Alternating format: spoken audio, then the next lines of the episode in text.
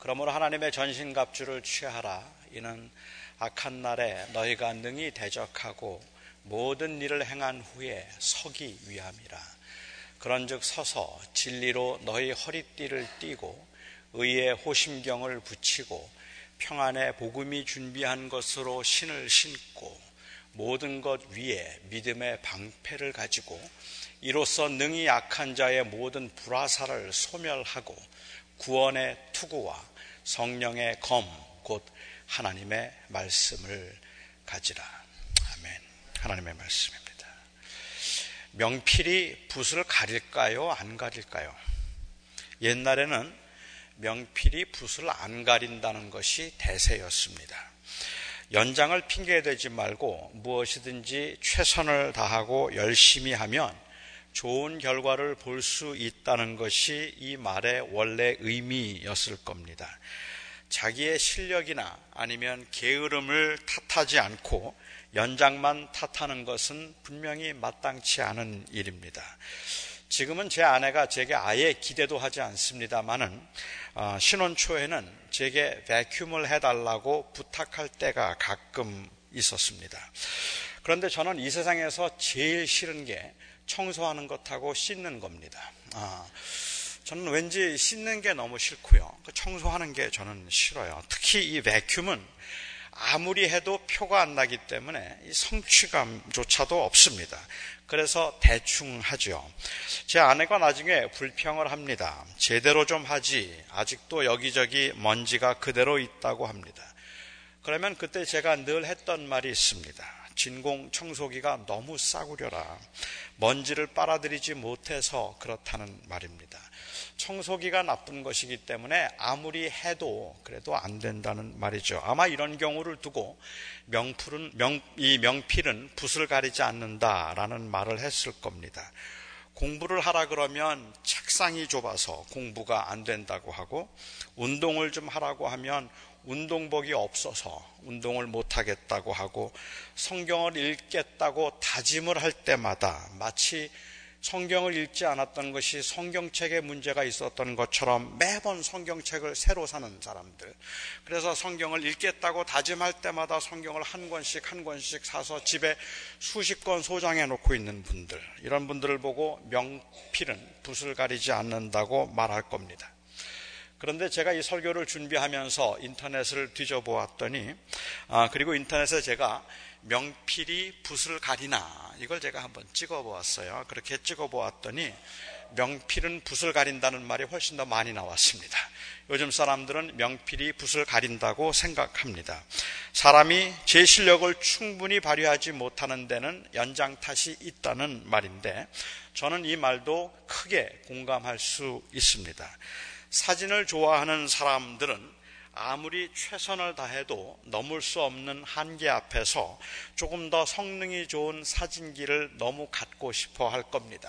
뭐 그렇지 않아도 사진을 탁월하게 찍기는 하겠지만 좋은 사진기라면 그 다른 사진기로 표현할 수 없는 것들을 표현할 수 있겠다 싶기 때문일 겁니다. 저는 탁구를 좋아합니다. 탁구를 많이 좋아합니다. 그런데 저는 제 라켓이 없으면 탁구를 치고 싶지가, 탁구를 하고 싶지가 않습니다. 물론 제가 싸구려 라켓을 가지고도 제 아내 정도는 충분히 이길 수 있습니다. 그런데 제가 싸구려 라켓을 가지고 저희 교회에서 웬만큼 친다 하는 분들한테는 이길 수가 없습니다. 아, 그렇지만 제 라켓을 가지면 여기 좀 친다고 하는 분들 웬만한 분들은 제가 다 이길 수 있습니다. 한번 나중에 확인해 보시기 바랍니다. 타이거 우즈도 어, 형편없는 드라이버로도 웬만한 사람보다는 장타를 칠 수 있을 겁니다. 하지만 PGA에서 시합을 하려면 아무 클럽이나 가지고 나갈 수는 없는 겁니다. 요즘은 연장들이 너무 잘 발달되어서 사람들의 실력을 대신할 만큼 탁월한 것들도 있기는 하지만 대체로는 연장도 실력 있는 사람의 손에서 빛이 나는 법입니다. 실력을 쌓지 않고 좋은 연장만 탓하는 것도 문제이지만 옛날에는 명필도 붓을 옛날에도 명필은 붓을 가렸다고 저는 생각합니다. 좋은 연장은 참 좋은 것입니다. 그런데 요즘의 문제는 사실은 그것보다 훨씬 더 심각합니다. 요즘 세상은 연장의 중요성을 말하는 것이 아니라 연장의 절대성을 말하고 있기 때문에 그렇습니다. 다시 말하면 연장을 보고 사람을 평가하고 연장을 보고 실력을 평가하는 것이 요즘 세상입니다. 옛날에는 실력이 기본이고 그리고 연장이 어, 이 옵션이었어요. 그러니까 기본적으로 실력은 있어야 돼요. 그리고 좋은 연장을 가지고 있으면 더 빛을 낼 수 있었던 것이죠. 하지만 요즘 세상은 연장이 기본이고 실력은 옵션입니다. 그러니까 연장이 우선 좋으면 그러면 무조건 인정을 받는 겁니다. 그리고 실력이 있으면 조금 더 좋은 거죠. 여러분들은 어떻게 생각하십니까? 이 세상을 살아가는데 실력이 제일 중요해서 누구든지 실력만 있으면 자기가 하고 싶은 일은 다 할 수 있다는 말을 여러분들은 믿으십니까? 조금 더 정확하게 말하면 아무리 실력이 있어도 사실은 어, 이, 이 배경과 스펙을 갖추지 못하면 그 실력이 인정받지 못하는 세상이 요즘 세상이라고 말하는 것이 맞지 않겠습니까? 실력보다는 배경이 중요하고 지식보다는 스펙이 중요합니다. 실력이 있음에도 불구하고 배경과 스펙이 없어서 인정을 받지 못하는 것도 억울한데 실력이 없음에도 불구하고 그 배경과 스펙만으로 인정을 받는 일들이 보편화된 현상을 보면서 사람들은 아는 게 힘이라는 말보다는 돈 많은 부모가 힘이라는 말을 믿게 되었고 성실함이 자산이라는 말보다는 탁월한 처세술이 성공의 지름길이라고 생각하게 되었다는 말입니다. 좋은 대학에 갈 수 있는 실력보다 더 중요한 것이 좋은 대학에 갈 수 있는 노하우입니다. 사람들은 사람들이 보고 싶어 하는 건 실력이 아니라 결과기 때문에 그렇습니다. 아무리 실력이 있어도 안 되는 일을 보았기 때문에 그렇다 싶어서 이해가 되는 것은 사실이지만 하지만 답답한 현실이면은 틀림이 없습니다. 이런 상황에서 이런 그 정말로 각박한 상황에서 바울이 말하고 있는 전신갑주로의 무장은 더할 나위 없이 터무니없는 말임에 틀림이 없을 겁니다. 이렇게 험한 세상을 살아가는 하나님의 사람이 본문에서 말한 대로 무장하고 서 있는 모습을 한번 연상해 보시기 바랍니다. 그가 이 세상을 살아가면서 가장 귀하게 생각하고 그리고 가장 확실한 무기로 생각하고 있는 것들이 진리이고 의이고 전도의 열정이고 믿음이고 구원의 확신이고 하나님의 말씀입니다. 여러분은 이런 식으로 중무장하고 있는 사람의 모습이 부담스럽게 여겨지지 않으십니까? 지난주에 제가 말씀드린 것처럼 이 영적인 싸움을 이원화시켜서 영적이라는 말을 종교적인 말로 바꾸고 영적인 싸움을 교회에서의 싸움으로만 정도로만 생각한다면 뭐 부담스럽지 않을 수도 있을 겁니다. 이런 것들로 무장한다고 하는 말도 교회에서만 하는 거니까 크게 부담스러운 말이 아닐 수도 있겠다 생각합니다. 이건 교회에 깊이 관여하고 있는 사람들이 치루어야 할 것들이기 때문에 그렇게 교회에 깊이 관여해서 복잡한 일을 치르고 있는 사람들을 제외하고는 대부분의 사람들의 그 삶에서 지극히 적은 일부분에 불과할 뿐이고 또 피해가면 그만인 전쟁입니다. 하지만 영적인 싸움을 세속적 가치관과의 싸움이라고 제가 지난주에 말씀드렸던 것처럼 영적인 싸움은 바로 이 세속적 가치관과의 싸움이라고 그렇게 한다면 이런 전신갑주를 입고 이 세상에서 싸우는 모습이 너무 무모할 뿐만 아니라 우스꽝스럽기조차 하다는 말입니다. 이 세상에 있는 사람들이 이렇게 무장한 사람을 두려워하지도 않을 뿐만 아니라 오히려 조롱하고 비웃지 않겠느냐는 말입니다. 여러분 제가 하나 사진 하나를 준비했어요. 제가 여러 개 좀 찾아보았는데 마땅한 게 없어서 조금 흐릿하기는 하지만 사진 하나를 제가 보여드립니다. 좀 애석해요. 이 사진이 그렇게 선명하지가 않다는 것이 좀 애석한데 누굴까요? 기사들에 관한 소설을 읽다가 아, 그 소설의 내용에 너무 심취되어서 세상의 모든 불의를 없애고 정의를 실현하겠다고 말라비틀어진 말을 타고 조상 대대로 내려오는 낡은 갑옷을 입고 원정을 떠났던 돈키호테입니다. 1600년대 세르반테스라고 하는 이 작가가 당시 기사들을 너무 영시했던 환상을 깨뜨리기 위해서 쓴 소설이었다고 하는데 어떤 분은 이 소설에 대해서 정의하기를 책을 읽다가 가상의 세계에 빠져서 자기의 상상으로 세상을 여행하면서 일반인들과 다른 삶을 살았던 한 사람의 이야기라고 이렇게 그 이 세르반테스의 돈키호테를 그렇게 정의한 것을 읽어보았습니다. 저는 저자의 이 설명이 저자의 의도에 대한 정확한 설명인지는 잘 모르겠는데 오늘 본문을 읽고 본문대로 중무장을 한 예수 믿는 사람들의 이야기를 하고 있음은 틀림없이 맞다고 생각을 했습니다. 성경을 읽다가 그리고 성경을 공부하다가 성경의 내용에 심취되어서 이 세상과는 맞지도 않는 낡아 빠진 갑옷을 입고 세상을 바꾸겠다고 서 있는 사람의 모습입니다. 이게 도대체 뭡니까? 요즘 세상이 어떤 세상인데 이런 무장으로 세상에서 살아남는다는 말입니까? 요즘 세상이 어떤 세상인데 여러분들의 자녀들을 진리로, 말씀으로, 믿음으로 무장시켜서 세상에 내보낼 생각을 한다는 말입니까? 공부 잘하도록 하는 것이 사실은 신앙생활보다 훨씬 더 필요한 일이라는 말이에요.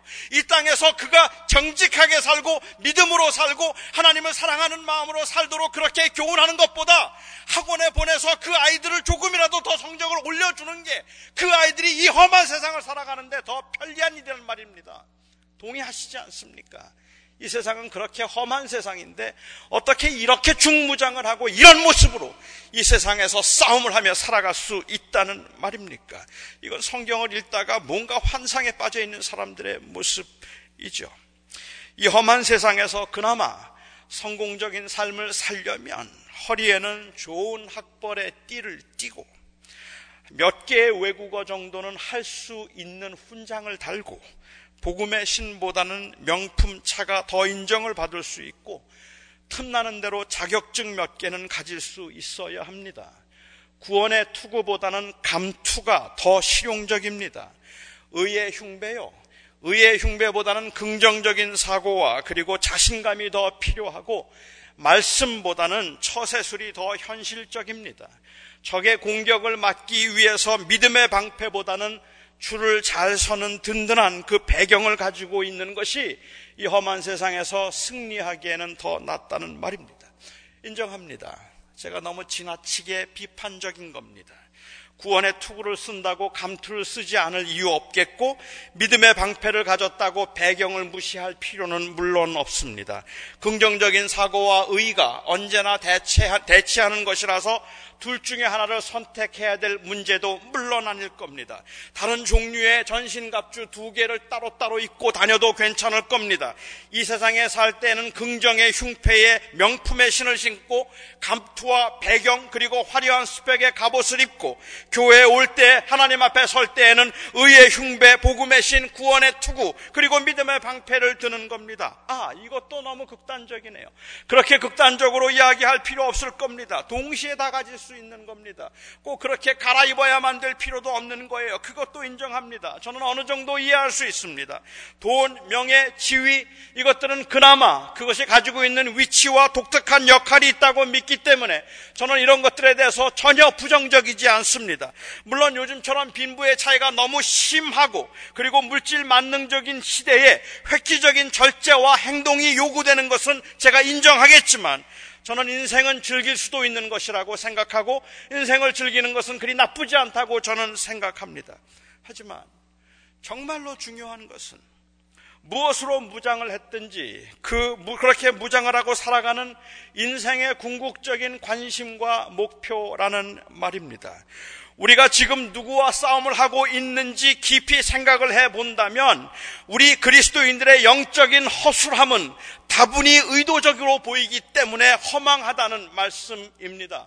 이런 것들을 소유할 수도 있습니다. 하나님께서 주신 은사가 각각 다를 테니까 어떤 사람은 조금 더 많이 가질 수도 있고 어떤 사람은 적게 가질 수도 있을 겁니다. 하나님께서 각 사람을 다루는 방법이 다르니까 어떤 사람은 높은 지위에 있을 수도 있고 어떤 사람은 낮은 지위에 있을 수도 있을 겁니다. 하지만 우리가 궁극적으로 원하고 있는 그 영적인 싸움이나 아니 싸우고 있는 영적인 싸움이나 우리가 궁극적으로 추구하고 원하는 것이 무엇인가 라고 생각을 하면 이 땅에 살면서 이런 것들도 필요하지 않겠느냐는 그 말이 사실은 다분히 의도적으로 영적인 전쟁을 허술하게 하기 위한 목적에서 하는 말처럼 들린다는 말입니다.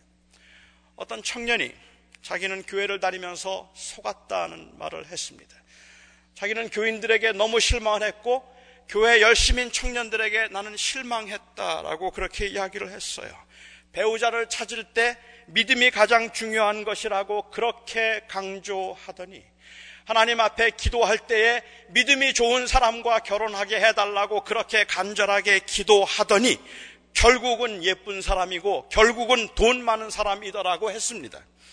영적인의 성령 충만인의 말하지만 결국 원하는 것, 궁극적인 목표는 마치 성공하는 것이고 출세하는 것이라고 느껴질 때 사람들은 실망하게 되는 겁니다.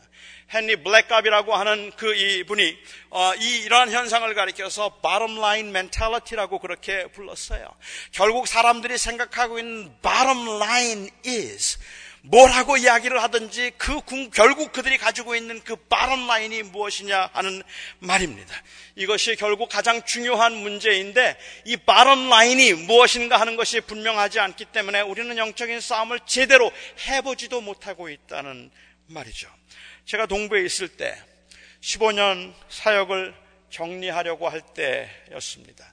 15년간 사역을 하고 이제 조금 정리하고 다른 곳에서 사역을 하고 싶어서 제가 교회 리더십에 이제는 그만하고 싶다는 이야기를 했습니다. 그런데 제가 그 교회에다가 사임을 했을 즈음에 공교롭게도 그때쯤에 어느 한 큰 교회에서 저를 그 교회 담임 목사로 부르려고 한다는 소문이 있었습니다.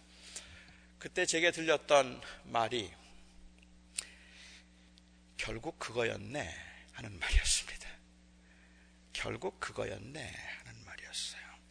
제가 하고 싶었던 말은 그게 아닙니다 라는 말이었는데 사람들은 그 당시에 생각하기를 개혁이 어떻고 성경과 복음이 어떻고 그리고 영적인 삶이 어떻고 말하더니 결국은 노목사도 그거였네 하는 말이었습니다.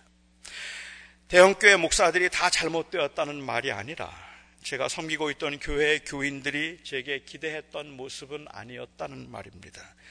그래서 저는 사임을 유보해야 했습니다. 그리고 2년을 더 있어야 했습니다. 결국 그거네 라는 말이 너무 듣기 싫었기 때문입니다. 목사가 더 큰 교회로 이동을 하면 이해 못하는 것도 아니고 그럴 만한 이유가 있다고 생각을 하면서도 교인들이 허전함을 느끼는 것은 결국 그거였네 싶기 때문에 바럼 라인은 결국은 큰 교회네. 바럼 라인은 결국은 성공하고 인정받는 것이네. 이렇게 생각을 하기 때문에 사람들은 허망하고 실망한다는 말입니다. 그래도 그 목사는 그렇지 않을 줄 알았는데, 그래도 그 교회는 그렇지 않을 줄 알았는데, 그 교회는 평등함을 이야기했기 때문에 모든 사람들에게 평등할 줄 알았는데 그 교회 목사는 그래도 형제나 그 복음을 순수하게 말한다고 했기 때문에 적어도 그 복음에 의해서 그의 인생의 성공과 실패를 결정할 줄 알았는데 결국은 그거네. 아마 이게 너무 많은 사람들의 마음에 주는 상처이고 허무감일 거라고 저는 생각합니다. 복음이 어떻고 영생이 어떻고 하나님의 나라가 어떻고 말하지만 결국은 실력을 인정받는 것이고 교세가 커야 대접받는 거고 교회에서도 일단은 돈이 있어야 사람 대접을 받을 수 있는 겁니다. 오해 마시기 바랍니다. 저는 실력이 필요하다고 생각합니다. 하나님께서 각자에게 주신 것이 다르기는 하지만 주신 능력 안에서 최선을 다하는 것, 그건 필요한 일이라고 저는 생각하고 노력한 만큼 인정을 받는 것도 가능한 일이라고 저는 생각합니다. 하지만 제가 묻고 싶은 것은 이미 말씀드린 것처럼 우리 싸움의 궁극적인 목표가 무엇인가 하는 것입니다. 결국 그거네라는 그 말 앞에 할 말이 없게 된다면 아니 그건 아닙니다라고 항변할 수 있는 증거가 삶 속에서 보여지지 않는다면 우리는 우리의 영적인 싸움을 본질적으로 다시 한번 생각해 봐야 한다는 말입니다. 제가 예를 들어서 제 예를 들어서 말씀을 드리면 조금 이해가 쉬울지 모르겠어요. 한국 교회 교인들은 뭐 미국 교회도 비슷하겠다고 생각은 하지만 제가 알고 있는 바 한국 교회의 교인들은 아직까지도 설교에 굉장한 비중을 두고 있습니다. 저도 목사가 설교를 잘 해야 한다고 생각합니다. 물론 설교를 잘한다는 게 어떤 것일까 하는 것에 관해서는 또 이해 차이가 있기는 하겠지만 목회에서 설교가 차지하는 비중은 결코 가볍게 여길 수 없을 겁니다. 교인들이 교회를 결정할 때도 그 목사의 설교를 듣고 결정하는 경우들이 굉장히 많기 때문에 그렇고 교인들이 그 설교를 들으면서 그 설교로 인하여서 교회가 부흥하는 경우들도 있기 때문에 그럴 것 같아요. 그러니까는 설교가 목회에서 차지하는 비중은 굉장히 큰 겁니다. 저는 그 부분은 인정합니다. 가볍게 여길 수 없겠죠. 아마 그래서일까요? 신학교에 제가 제가 신학교에 다닐 때 어, 신학교에 다닐 때는 매 학기마다 설교와 강의를 들어야 했습니다. 그러니까 어, 3년 다니면서 저는 여섯 과목의 설교학 강의를 들었고 매 강의마다 아, 이매 과목마다 두 번의 설교를 실습으로 해야 했습니다. 저는 12번의 설교를 한 셈입니다. 교수님에 따라서 약간 차이가 있기는 하지만 제가 그렇게 여섯 과목을 설교학 강의를 들으면서 제가 확실하게 배운 게 하나 있습니다. 설교를 할 때 목소리도 중요하고 제스처도 중요하고 말의 속도, 말의 강약, 논리적인 전개, 적절한 예화는 모두 중요합니다. 물론 제가 생각할 때는 그것보다 더 중요한 건 목사의 외모기는 하죠. 어, 제가 그 말은 차마 제 생생내는 것 같아서 못하겠고, 어, 그 이 설교를 하면서 이러한 그 이 어떤 말을 어떻게 할 것인가 하는 적절한 표현할 수, 적절히 표현할 수 있는 말의 능력은 굉장히 중요합니다. 이런 것들을 위해서는 철저하게 준비도 해야 하고 연습도 해야 합니다. 그런데요. 아무리 능숙하게 달변으로 잘해도 성경 본문과 상관없는 이야기를 하면 무조건 낙제였습니다. 그러니까 아무리 말을 잘한다고 하더라도 아무리 좋은 예화를 썼다고 하더라도 본문에 대한 설명과 이해가 없으면 그러면 그건 무조건 낙제였습니다. 설교의 궁극적인 목적은 성경을 통해서 하나님의 마음과 뜻을 전하는 것이라고 그렇게 생각했기 때문입니다. 저는 성경에 있는 대로 설교를 하는 것이 무엇보다 중요하다고 교육을 받았습니다. 지금도 거기에는 전적으로 동의합니다. 그런데 제가 목회를 하면서 점점 더 깨닫는 것이 있습니다. 목회를 하면서 설교하는 것이 더 두려워지기도 하고 목회를 하면서 제가 설교를 하기는 하지만 그럼에도 불구하고 더 신중하게 생각하게 되는 그러한 부분들이 20여 년 동안의 목회 경험을 통해서 제가 깨닫게 된 것입니다. 설교자가 본문을 충실하게 전하는 것도 중요하지만 그리고 설교를 잘하는 것도 중요하지만 그것보다 훨씬 더 중요한 것은 그 설교자가 설교한 대로 사는 것이고 그리고 설교의 궁극적인 목적을 놓치지 않는 것이라는 사실입니다. 그런데 설교란 하나님의 말씀을 전하는 것이라고 말하고 설교를 목회에서 가장 중요한 일로 여기고 그래서 설교를 위해서 많은 책을 읽고 일주일에 수십 시간을 들여서 설교를 준비하지만 bottom line is 그렇게 준비해서 그렇게 설교를 잘함으로 그 바람 라인은 결국 사람들에게 인정받고 명예나 힘을 얻기 위한 것이라면 우리는 이 싸움을 하고 있지만 잘못하고 있다는 말입니다. 이 설교를 통하여서 교인들이 정말로 하나님을 더 깊이 알아가고 그리고 예수 그리스도의 구원의 은혜와 대속의 은혜 때문에 그 은혜에 감사하며 이 험한 세상을 믿음으로 살 수 있도록 그들을 세워주겠다는 것이 설교의 궁극적인 목적이 아니라 예수 그리스도의 주대심을 드러내므로 많은 사람들이 예수 그리스도의 주대심을 인정하고 그를 섬기고 온전히 그를 섬기도록 하겠다는 것이 설교의 목적이 아니라 제가 30시간을 준비하고 20시간을 준비하고 하나님의 말씀을 있는 그대로 선포하고 결심 열심히 연습을 해서 최선을 다해서 여러분들에게 말한다 할지라도 제 마음속에 가지고 있는 생각이 결국은 그래서 노목사 설교 잘하네 라는 말을 듣고 교회가 부흥하고 그래서 그 교회에 부흥한 덕에 제가 유명해지고 그래서 그 힘과 또한 그 권세를 누리려고 하는 것이 제 마음 바닥에 깔려 있는 생각이라면 이 영적 전쟁은 처음부터 진 거란.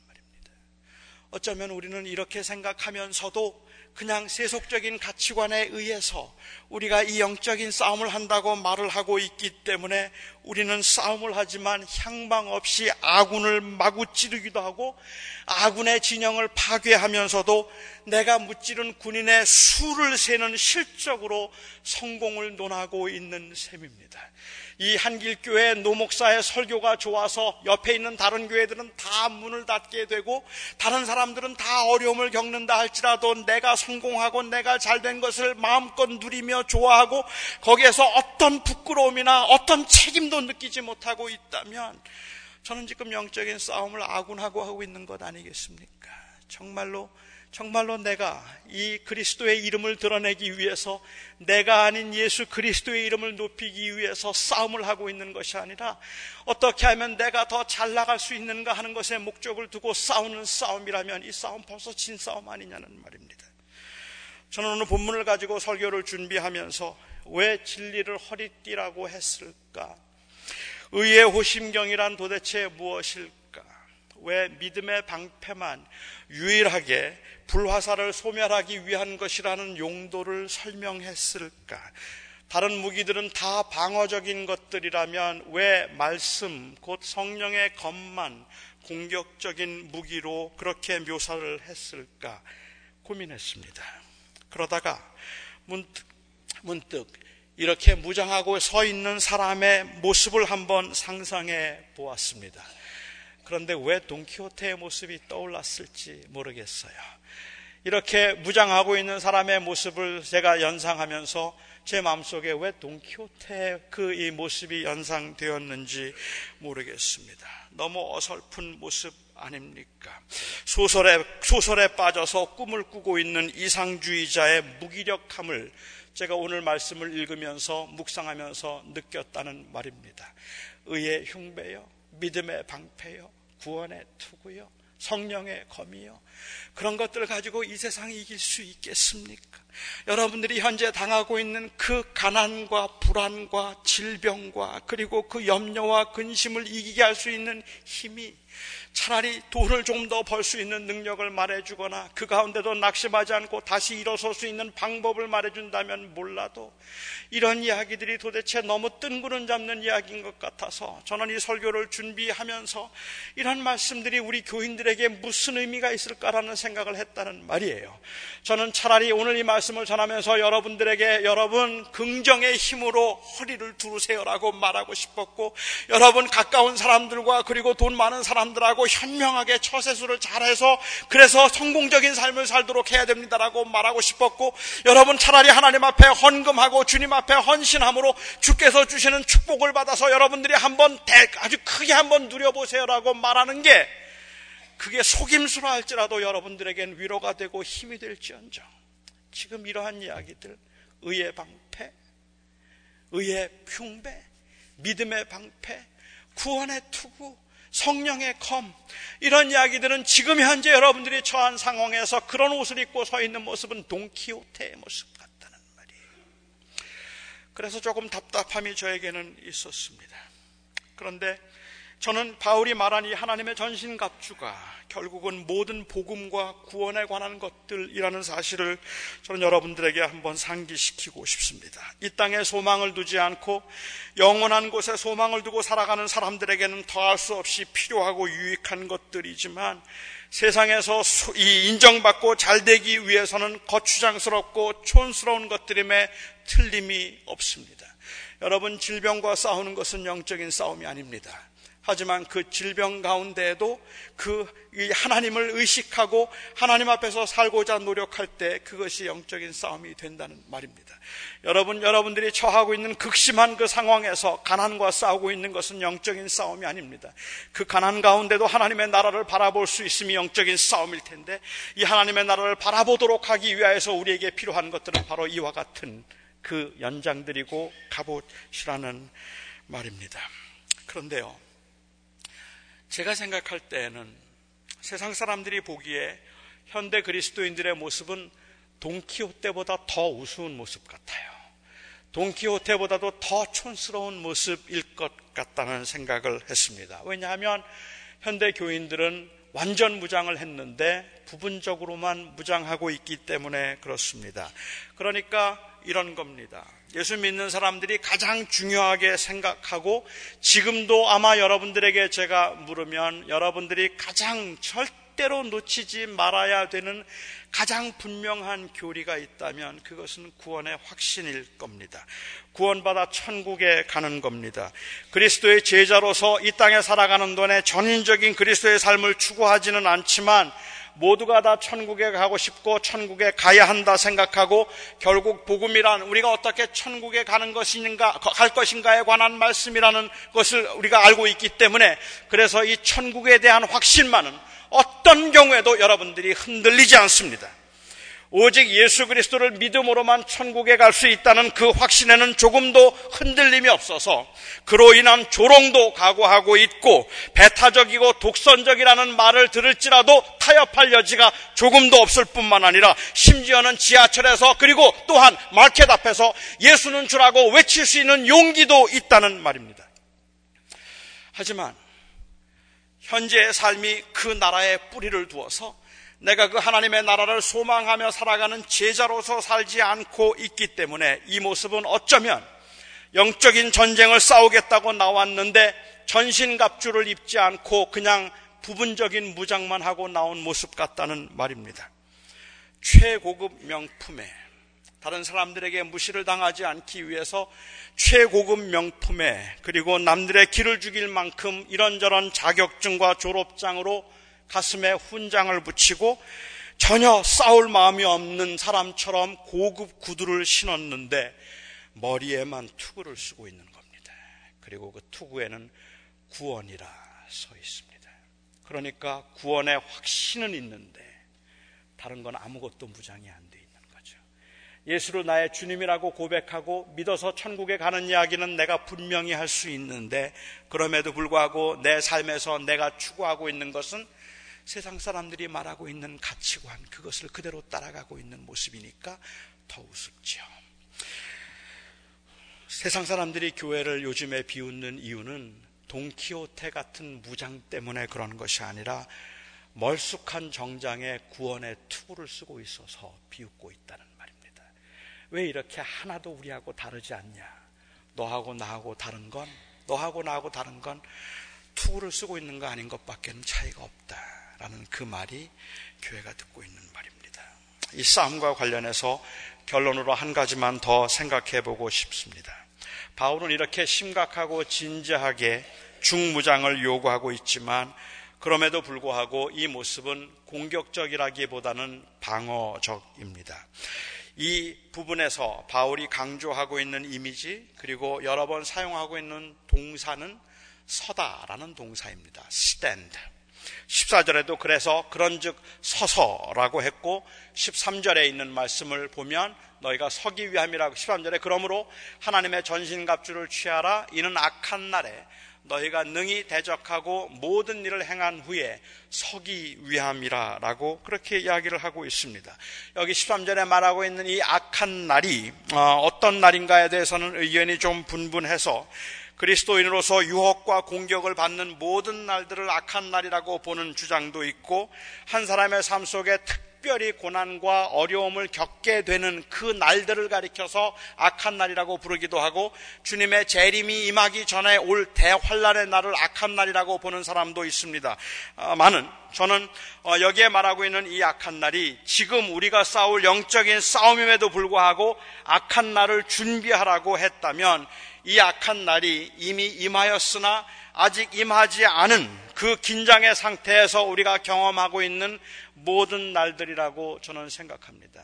그러니까 저와 여러분이 살고 있는 오늘이 악한 날이라는 말입니다. 그런데 이 날이 계속적으로 악한 날들, 그날이 그 악한 날이 마지막 최종적으로 올 때까지 여전히 악한 날이 계속되고 있다는 이 말은 우리는 아직도 한 번에 물리쳐서 승리를 구가할 수 있는 싸움을 싸우고 있는 것은 아니라는 의미입니다. 그렇기 때문에 이 무장은 다분히 아니, 저는 전부가 다 방어적입니다. 이건 공격적인 무장이 아니에요. 칼을 들고 있는 것조차도 방어적인 목적에서 칼을 들고 있는 것이라고 생각합니다. 조금만 방심하면 무릎이 꺾이고 엎어치기로 넘어질 수 있는 싸움입니다. 견고히 서라는 말은 다리에 힘을 주고 달 버티고 있으라는 그러한 말입니다.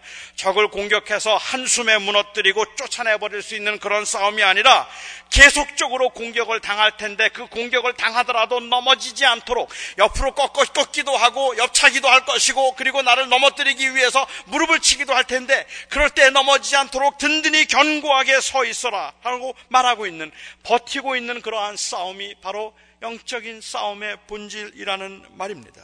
우리는 아직은 세상을 온전히 물리치지 못할 것입니다. 우리는 끊임없이 공격을 받을 겁니다. 때로는 우리가 감당할 수 없을 만큼 강한, 강하고 무서운 공격을 당할 것입니다. 넘어지겠죠. 그러면 우리는 꺾어지고 엎어져서 더 이상 감당하지 못할 정도로 그 무장을 하고 있다가 넘어졌기 때문에 더 거추장스럽고 더 힘들지도 모릅니다. 그러나 그럴 때 우리는 다시 일어나야 합니다. 그리고 우리의 무장을 점검하고 굳게 다시 서서 적의 공격을 기다리고 있는 모습입니다. 것입니다. 많은 분들이 말씀하세요. 신앙생활이 너무 힘들다고, 믿음을 지키며 사는 것이 너무 어렵다고 그렇게 얘기해요. 저는 믿음을 지키며 사는 것은 enduring process라고 생각을 해요. 이거는 견디는 겁니다. 그러니까는 여러분들이 지금도 힘든 이유가 있다면, 지금도 여러분들이 어려운 이유가 있다면, 그것은 적의 공격을 받는데, 정말 공격해서 그냥 물리쳐버리고, 목을 베어버리든지 아니면 그냥 감옥에 가둬버리고, 자유롭게 살고 싶은데, 그런데 우리가 할 수 있는 일은 이 중무장을 한 채 그냥 굳게 서 있는 모습이라 공격이라는 말입니다. 옆에 와서 공격을 하고 허리를 꺾고 그리고 옆에서 엎어치기를 하려고 애를 쓰고 있는데 넘어지지 않으라고 몸부림을 치다가 그러다가 그 적의 공격에 더 이상 견딜 수 없고 기운이 빠져서 그냥 자빠지고 나면 그러면 세상의 조롱을 받고는 또다시 일어서서 다시 일어서서 그 무장을 하고 또다시 쓰려고 하는 이 모습이 우리가 싸우고 있는 영적의 싸움의 본질인 것 같아요. 얼마나 어려운 일입니까? 그런데 우리가 이 일을 계속해서 감당하고 이 일을 계속해서 가는 이 일을 우리가 끝까지 해야 하는 이유가 있다면 바로 그것은 유일하게 이 땅에서의 성공이 아니라 영원한 하나님의 나라의 소망 그것이 우리의 힘이 될 때뿐입니다. 저는 그게 아니면 영적인 싸움은 가능하지 않다고 생각합니다. 사랑하는 성도 여러분, 정말로 어렵지만 정말로 힘들지만 아니 이 세상에서 믿음으로 산다는 말의 의미가 영원한 나라의 그 가치를 드러내며 산다는 말이라면 정말 어렵고 힘든 일이기는 하지만 낙심하지 마십시오. 조금만 더 기다려 주십시오. 그리고 조금만 더 버티고 서서 주님의 때를 기다리시기를 바랍니다. 기도하겠습니다.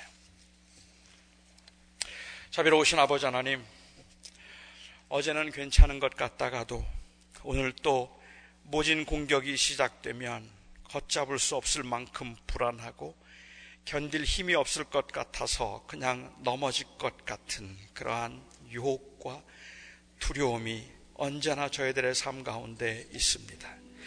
내가 하나님만 바라보고 믿음의 나라를 바라보며 경주하겠다고 다짐하고 다짐하지만 그러다가도 적의 공격이 시작되면 한없이 불안해지고 정말 한없이 초라해져서 그냥 자빠지고 넘어져서 아무것도 하지 못한 채 무기력한 우리의 모습을 발견할 때가 있습니다. 차라리 저들을 공격하기 위해서, 아니, 저들과 회유할 수 있도록 내, 내 허리에 진리보다는 학벌의 띠를 띠고 싶기도 하고, 돈을 조금 더 많이 벌어서 그것으로 무시를 당하지 말아야 되겠다는 생각이 간절해질 만큼 내가 조금만 더 힘이 있어야 되겠다고 생각할 만큼 우리는 너무 연약하고 부족하고 그리고 너무 힘이 듭니다. 그러나 주여, 우리가 소망하는 나라가 영원한 하나님의 나라이고 이 땅에 우리가 살아가면서 우리가 원하는 것은 바로 그 영원한 생명의 가치를 사람들에게 세상에 드러내는 것이 오매 아버지 하나님 오늘도 부족한 죄인이 사랑하는 성도들을 위하여서 기도하오니 주께서 힘을 주시옵소서. 견딜 수 있게 하시고 굳게 설 수 있도록 주께서 힘을 주시옵소서. 예수님의 이름으로 기도하옵나이다.